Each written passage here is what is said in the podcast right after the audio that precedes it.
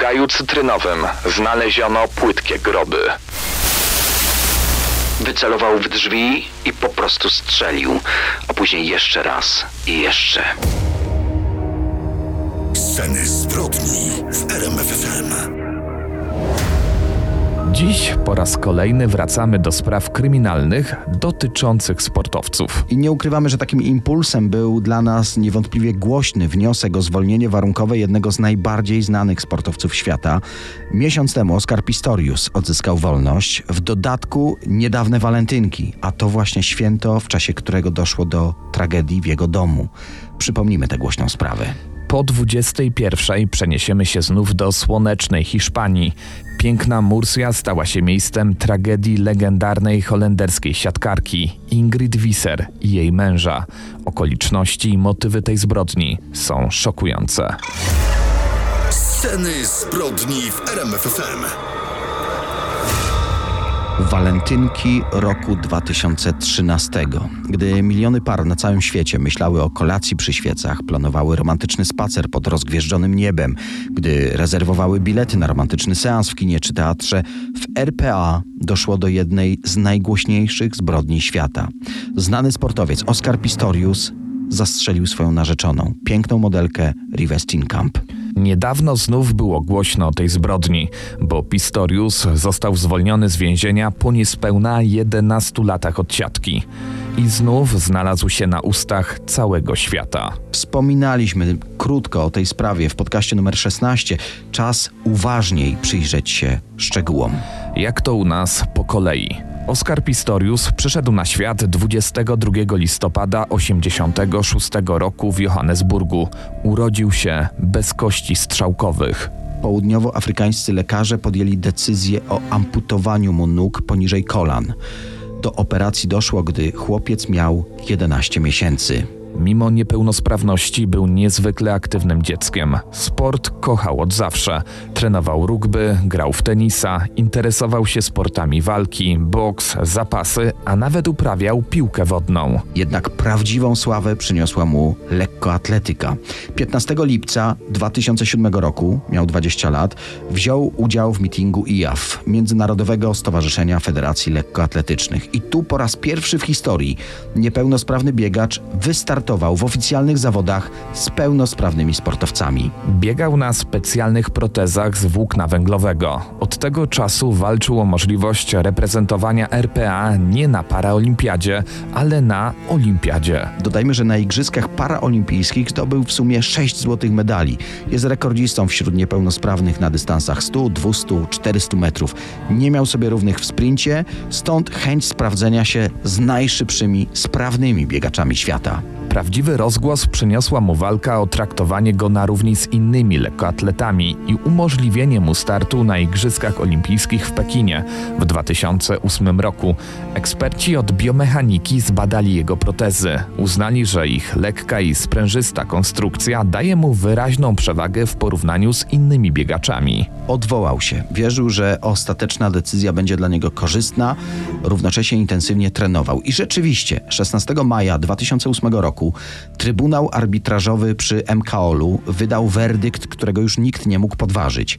Uznał, że nie ma wystarczających przesłanek, by uznać, że protezy dają mu przewagę. I tutaj cytujemy: Biegający na protezach Oskar Pistorius może wystartować w Igrzyskach Olimpijskich w Pekinie. Wywołało to spore kontrowersje. Obawiano się, że w sporcie w grę wchodzą tak wielkie pieniądze i sława, iż istniała groźba, że znajdą się sportowcy, którzy dla osiągnięcia właśnie sukcesów celowo się okaleczą, by korzystać ze zwiększonej mocy specjalistycznych protez.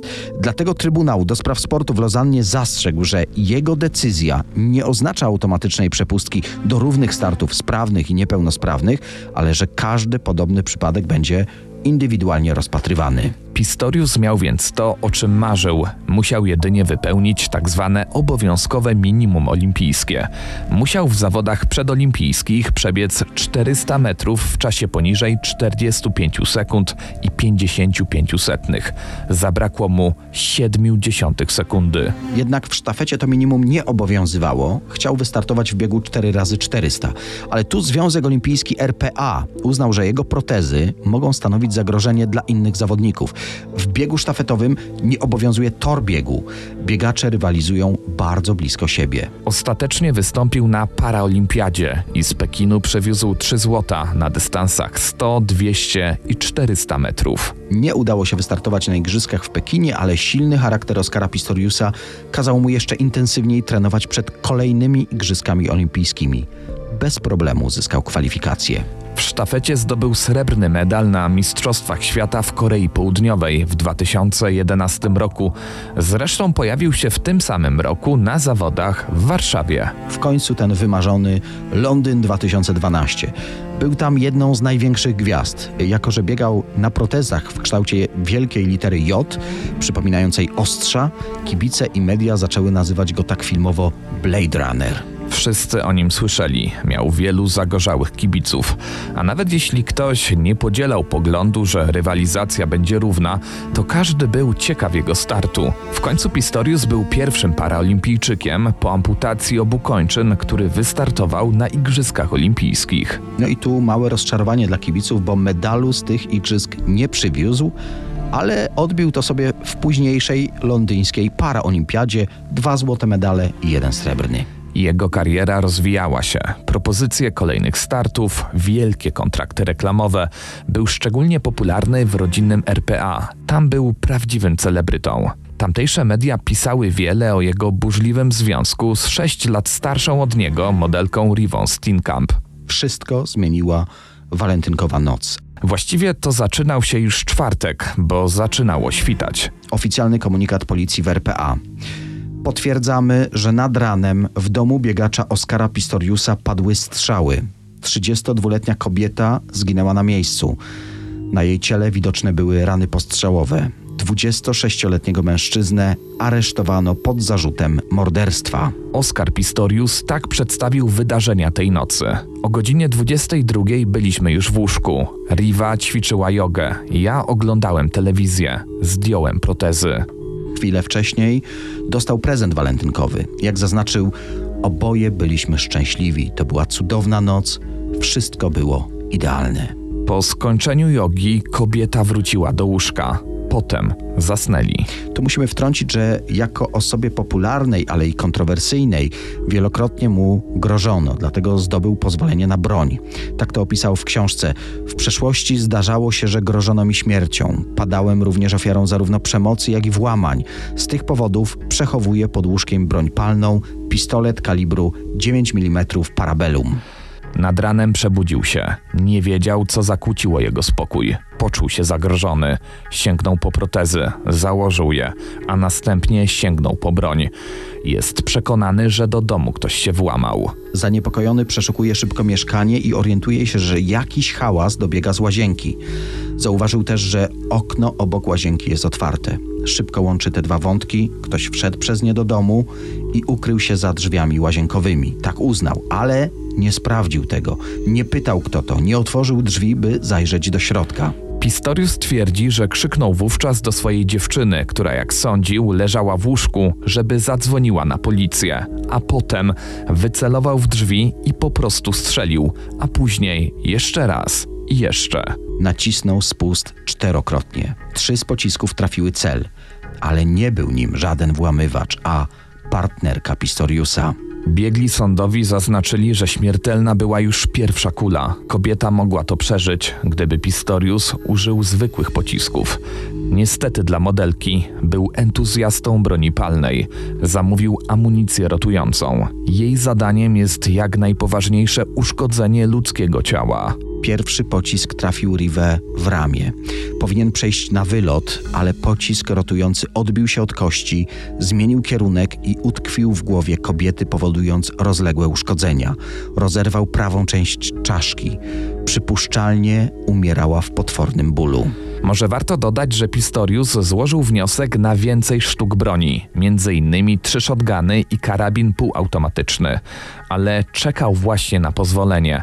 Wydano mu jedynie pistolet Parabellum Taurus i nim zabił swoją partnerkę. Jeśli wierzyć jego wyjaśnieniom, Oskar Pistorius jeszcze wtedy nie wiedział, że to ona zginęła. Po oddaniu strzałów wrócił do sypialni i dopiero wówczas zauważył, że Rivy nie ma w łóżku. wrócił do drzwi łazienki, wyważył je i zobaczył swoją ukochaną w kałuży krwi.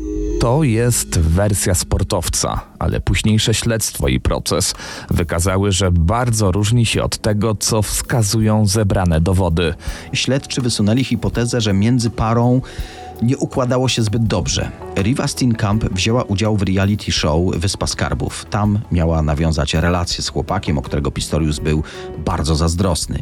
Miało dojść do kłótni na ten temat. Czy więc zazdrość poskutkowała oddaniem czterech strzałów przez wściekłego sportowca? To, że mógł stosować już wcześniej wobec niej przemoc, świadczyć miał SMS od Rivy, który wysłała do Pistoriusa. W nim napisała, że czasami boi się tego, jak na nią reaguje. To właściwie jedyny taki dowód. Brat Pistoriusa zadbał o to, by z jego telefonu zniknęły wszystkie wiadomości. Okazało się, że tak skutecznie to zrobił, iż policyjnym technikom nie udało się ich odzyskać. Doszło także do policyjnej interwencji dosłownie dzień wcześniej. Patrol przyjechał tu 13 lutego, otrzymali kilka zgłoszeń tego dnia. W końcu po którymś telefonie funkcjonariusze z pretorii udali się do posiadłości Pistoriusa sprawdzić, czy sytuacja jest na tyle poważna, że może wymagać ich interwencji. Tutaj cytujemy jednego z policjantów. Czynność zakończona została rozmową o charakterze pouczającym. W trakcie procesu na jaw wyszło, że Riva mniej więcej dwie godziny przed swoją śmiercią została pobita. Zacytujmy tu jeszcze polskiego kryminologa. Profesor Brunon Hołyst wysunął tezę, że, e, cytujemy, nie była to obrona konieczna. Żeby spłoszyć włamywacza, wystarczy jeden, dwa strzały. Przy czym mogą to być strzały ostrzegawcze, niekoniecznie skierowane do osoby, która rzekomo miała dokonać włamania. Po dwóch i pół roku procesu, jesienią 2014 roku zapadł wyrok. Oskar Pistorius jest winny zabójstwa. Kara maksymalnie 5 lat więzienia. Sprawa trafiła do sądu apelacyjnego.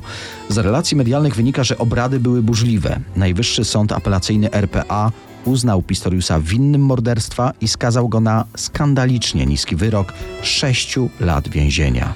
To oznaczało, że po wzorowym zachowaniu mógłby wyjść po roku. I rzeczywiście w sierpniu 2015 roku Pistorius miał zostać wysłany do domu, w którym miał odbyć resztę kary. No ale wówczas interweniował osobiście minister sprawiedliwości RPA. Zresztą zrobił to pod wpływem oburzonej opinii publicznej.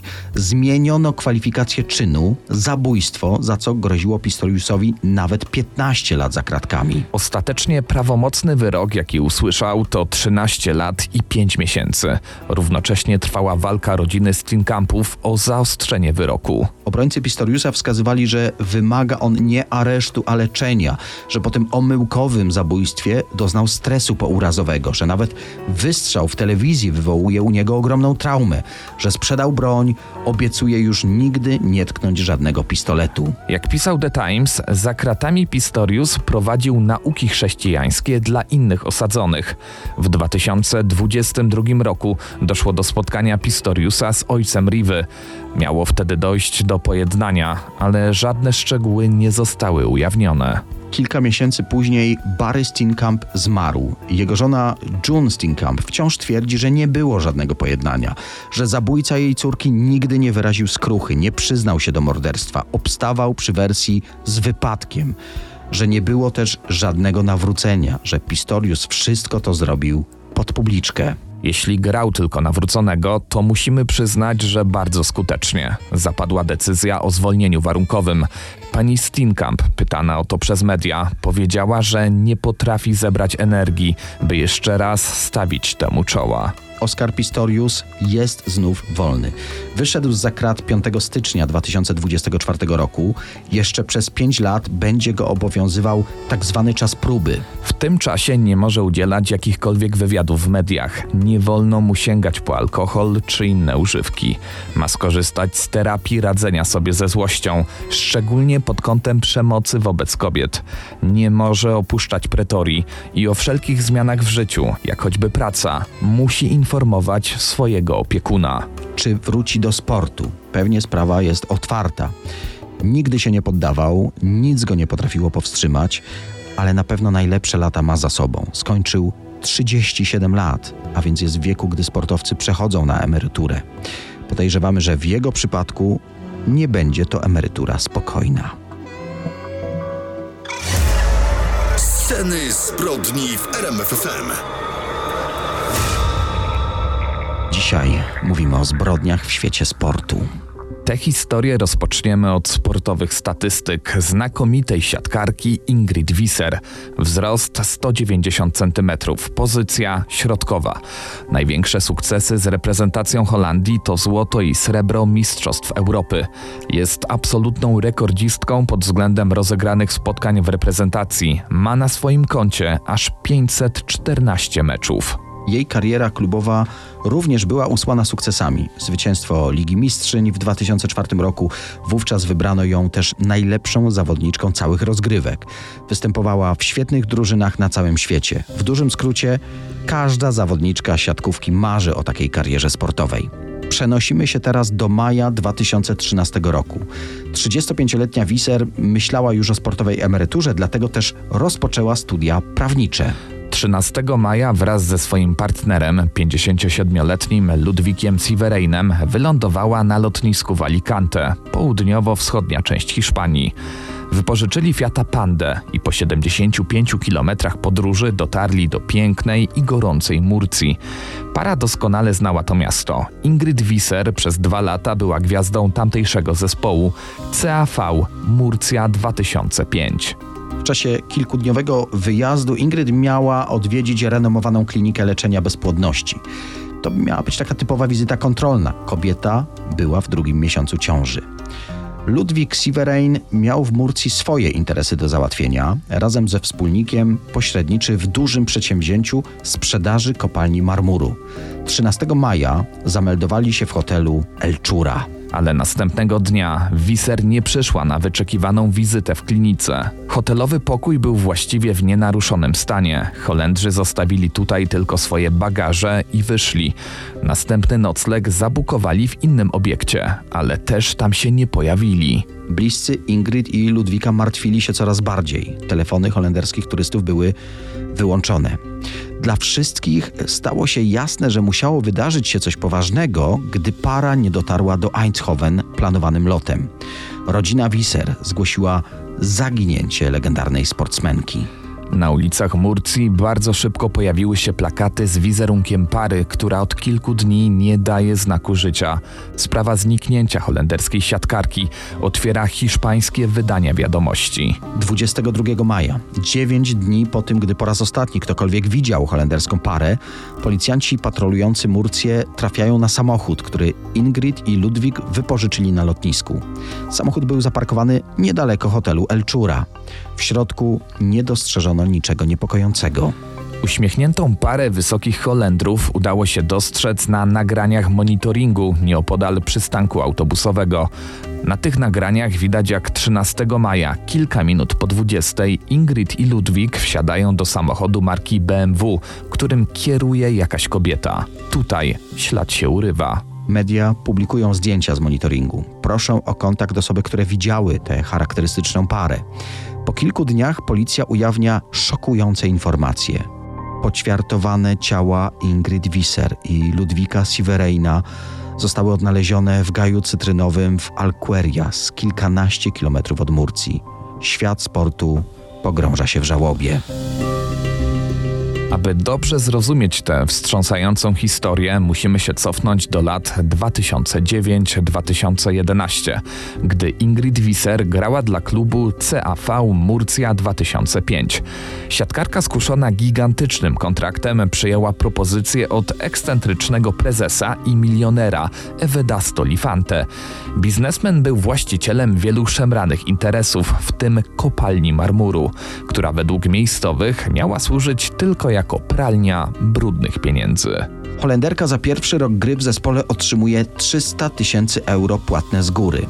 Prawą ręką prezesa Lifante w klubie i dyrektorem drużyny został Juan Lorente. To właśnie wtedy Holender Ludwik Siverein poznał się z Lorente. Panowie dobrze się dogadywali, dlatego założyli wspólny biznes. Jednak pobyt Ingrid Visser w klubie nie był usłany różami. Kryzys gospodarczy w roku 2008 załamał hiszpańską gospodarkę. Inwestorzy wycofywali się ze sponsorowania sportu. Tak było i w tym wypadku. Ingrid Wieser nie otrzymała pieniędzy za drugi sezon gry dla CAV Murcia 2005. Koleżanki z jej zespołu, które nie podpisały gwiazdorskiego kontraktu, nie miały czasem pieniędzy na opłacenie wydatków za mieszkanie. Dyrektor klubu Juan Lorente z dnia na dzień zwinął cały interes, wyczyścił klubowe konta i wyjechał. Interesy Sivereina z Lorente również nie przebiegały tak jak powinny. Holender przez zaniedbania i oszustwa hiszpańskiego partnera skompromitował się w oczach przyszłych kontrahentów. Ci domagali się zwrotu zainwestowanych pieniędzy, dlatego zajęli majątek jednej z jego firm. Juan Lorente ciągle bagatelizował sprawę, unikał kontaktu z Sivereinem. Jak pokazało śledztwo, cała transakcja ze sprzedażą kopalni marmuru była jednym wielkim oszustwem. Juan Lorente sfałszował podpis prezesa Lifante pod dokumentem, który upoważniał go do sprzedaży jego kamieniołomu, ale Ludovic Siverein nie miał o tym pojęcia. Tak w końcu docieramy do maja 2013 roku. Holender, borykający się z wściekłymi rosyjskimi inwestorami, poinformował Lorente, że przyjeżdża wraz z żoną do Murcji. Chciał wówczas przy okazji oficjalnie wycofać się z interesu i odzyskać zainwestowane środki. Domagał się również pieniędzy, których Ingrid Wieser nie otrzymała za drugi sezon gry dla klubu CAV 2005 Murcia. Siatkarka obniżyła nawet wysokość swoich roszczeń z 240 tysięcy do zaledwie 60 tysięcy euro. Lorente miał świadomość, że jego szwindel wyjdzie na jaw. Nie miał pieniędzy dla Wiser ani dla jej męża. Wiedział też, że Ludwik Siverein nie odpuści. Dlatego obmyślił okrutny plan, jak pozbyć się dwóch problemów naraz i to na zawsze. 13 maja 2013 roku. Tego dnia Juan Cuenca Lorente kazał swoim ochroniarzom kupić worki na śmieci, opakowanie sody kaustycznej i mop do mycia podłóg. Kwadrans po godzinie 20 do Murcji przyjechała Maria Rosa, partnerka Juana. Ingrid Wieser i Ludwik Siverein wsiedli do BMW 525. Ingrid siedziała z tyłu i zabawiała dzieci Marii. Po 30 minutach podróży auto dojechało do wioski El Fenzar. Tam w wynajętym domu czekał na Holendrów Lorente wraz z ochroniarzami. Negocjacje przerodziły się w bijatykę. Valentin Ion wielokrotnie uderzył Ingrid i Ludwika dzbankiem oraz kryształową popielniczką w głowę. Po kilku minutach holenderska para była już martwa.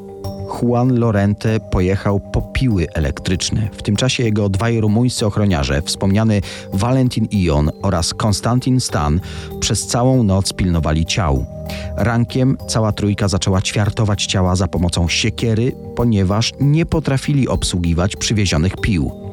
Rozkawałkowane zwłoki włożyli do worków na śmieci i przenieśli do samochodu. Następnie pojechali do miejscowości Alquerias, niedaleko Murcji. Tam obok drogi, w gaju cytrynowym należącym do znajomego Lorente, wykopali płytkie groby, w których ukryli ciała. Worki ze zwłokami obsypano sporą warstwą sody kaustycznej, która miała przyspieszyć rozkład. U właściciela sadu ukryli narzędzia zbrodni. Śledczy wpadli na trop morderców za sprawą dziewczyny Juana Lorente, która rozpoznała zaginioną parę na zdjęciach publikowanych w mediach. Kobieta nie miała pojęcia, że przywiozła Holendrów na egzekucję. Maria Rosa zadzwoniła na policję, opowiedziała o swoich obawach i wskazała apartament, do którego 13 maja przywiozła Ingrid Wieser i Ludwika Sivereina. Policja dotarła pod wskazany adres, a technicy kryminalistyki szybko odkryli ślady po krwawej zbrodni.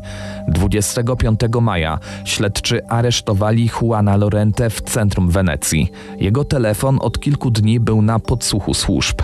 Mężczyzna właściwie od razu przyznaje, że pomagał w ukryciu ciał, ale nie było go w wynajętym domu podczas morderstwa. Wskazuje również miejsce, gdzie razem z pomocnikami ukrył zwłoki holenderskiej pary. Identyfikacja ofiar była możliwa tylko przez testy DNA. Lorente od początku całą winę próbował zwalić na Evedasto Lifante, czyli tego byłego prezesa siatkarskiego klubu Murcia 2005. Opowiadał historię o tym, jak Lifante i Siverein handlowali afrykańskimi diamentami. Znów wspomniani rumuńscy ochroniarze wskazywali, że mordercą Holendrów jest rosyjski mafiozo, który według nich przebywał w willi. Próby tworzenia tych alternatywnych wersji zdarzeń zakończyły się wraz z zeznaniami Valentina i Jona. Mężczyzna w końcu pękł i dokładnie zrelacjonował te dramatyczne wydarzenia. Juan Cuenca Lorente i Valentin Ion zostali skazani na 40 lat więzienia. Konstantin Stan, który pomagał w tuszowaniu zbrodni, na 5 miesięcy pozbawienia wolności. Numer 15, z którym przez lata na koszulce występowała Ingrid Visser, w reprezentacji Holandii został specjalnie dla niej zastrzeżony. Sceny zbrodni